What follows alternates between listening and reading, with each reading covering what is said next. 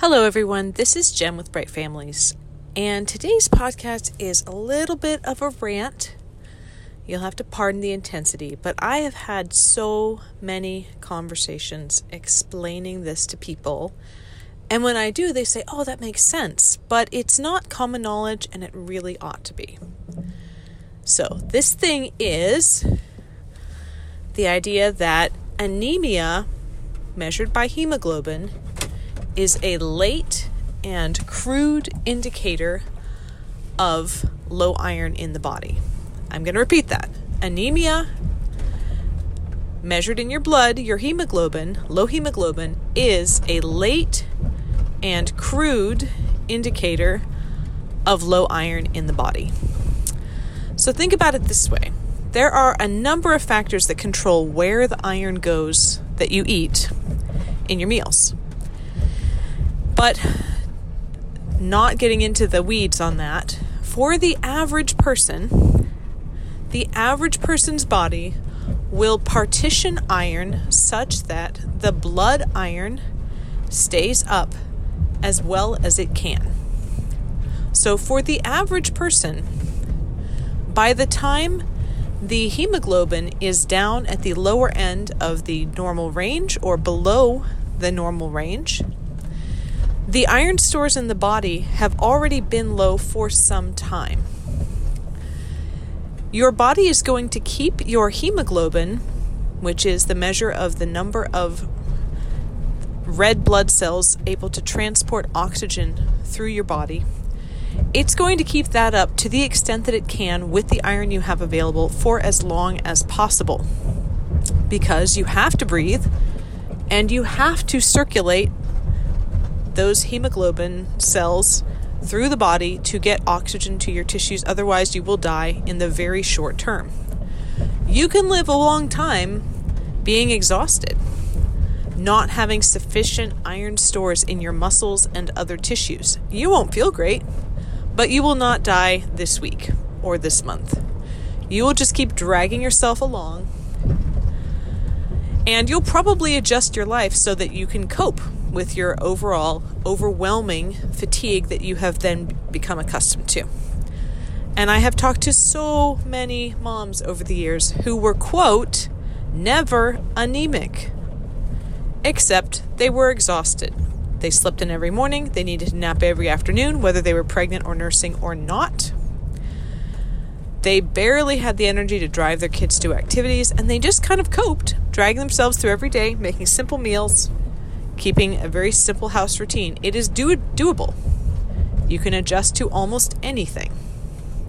However, when someone, their doctor or midwife or someone, eventually did a better test and looked at the iron levels in the rest of their body, not just the hemoglobin, then they realized how extraordinarily deficient these people were in iron and started giving them transfusions and supplements. And um, more than one woman has said, I just I just didn't know how tired I was. And now that I'm two or three months into my heavy duty iron supplement routine that I didn't think I needed before, I now understand how other moms had the energy to make interesting meals, drive their kids to activities, go out in the evening, etc., etc. So, this entire time, often through three or four pregnancies, these women were anemic, truly short on iron. But they were not anemic according to their hemoglobin count, or it wasn't low enough to raise red flags to have further testing. And I do not know why we even look at hemoglobin at all in a first world country when it is such a late and crude indicator of iron problems. Personally, I've seen that, uh, at least when I'm expecting, which is the, the time that I get my iron checked most regularly, if I'm up in the 13s of hemoglobin, I feel just fine, I feel like myself. If I'm down in the 11s, I want to take a nap pretty much every day, and I crash hard, like drool on the pillow asleep hard. And 11 is nowhere, 11 and a half is nowhere near the bottom of the normal range. It's not a red flag at all. But since I mentioned to the midwives and, you know, we were kind of correlating it, my experience with my hemoglobin, we could see that for me, a hemoglobin of 11.5 indicated a way different place, probably in my overall iron, than 13 and a half. And so my friends who were finally getting their other body iron stores, their ferritin and other things tested, they were having hemoglobin that was 9 or 10. So who knows how long and how severe their iron deficiency had been. But I know personally part of the reason I take iron most days when I remember is that I simply do not like to need an extra hour of sleep every single day and to be dragging myself around. I would rather just take a supplement regardless of how many iron rich foods I eat. Uh, if I slack off for a month, I will notice the difference. It takes a while, but for that reason, I mostly keep up on it, and it just helps me to have a little more spring in my step. Also, people don't know that having anemia for a long period of time will tend to deplete your thyroid, partly because your thyroid needs sufficient iron to function properly, partly because when you are anemic, your body has to ramp up some of your other hormones to keep you going, such as your cortisol, and that will tend to dysregulate other things in your body over time, including lower progesterone and uh, often other compromised organs such as thyroid.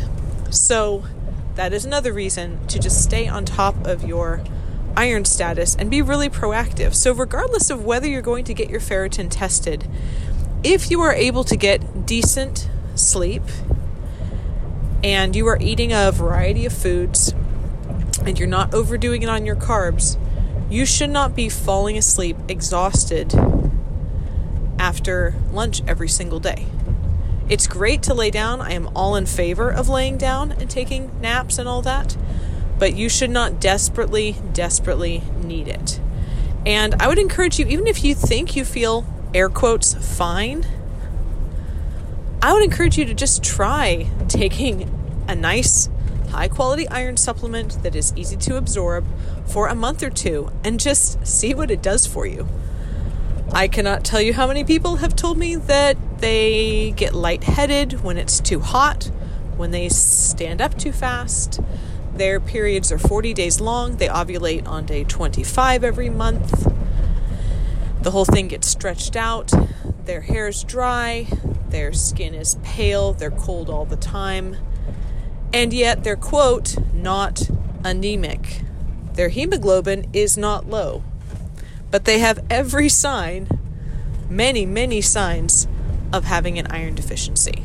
Again, also, if you crave salty foods, if you want to crunch ice, if you crave weird things like dirt and detergent smell kind of yummy, that is also a sign of mineral deficiency and often particularly iron deficiency. And if you have brittle nails, nails that break easily, if your heart rate is continually elevated, of course, that could be stress, but it could be your body compensating for the fact that your blood is literally thin. There's not the hemoglobin is not as dense in your blood as it ought to be. Therefore, your body might compensate by trying to circulate the blood slightly more quickly to maintain some oxygen saturation. So when you put it all together, there's basically no reason not to experiment if you feel like you have less energy than you would like. And if your insurance will cover an actual real iron panel that looks at things much more thoroughly than a hemoglobin test, I would suggest you get that if you have questions of fatigue. Okay, so that's my rant. I hope you find this memorable and interesting and share it with your friends. That no matter what their hemoglobin says, if they have the symptoms of anemia, they should consider themselves actually anemic and actually get an iron supplement and take it for a month or two and see if it gives them some lift. All right, this is Jen with Bright Families. I hope you have a great day.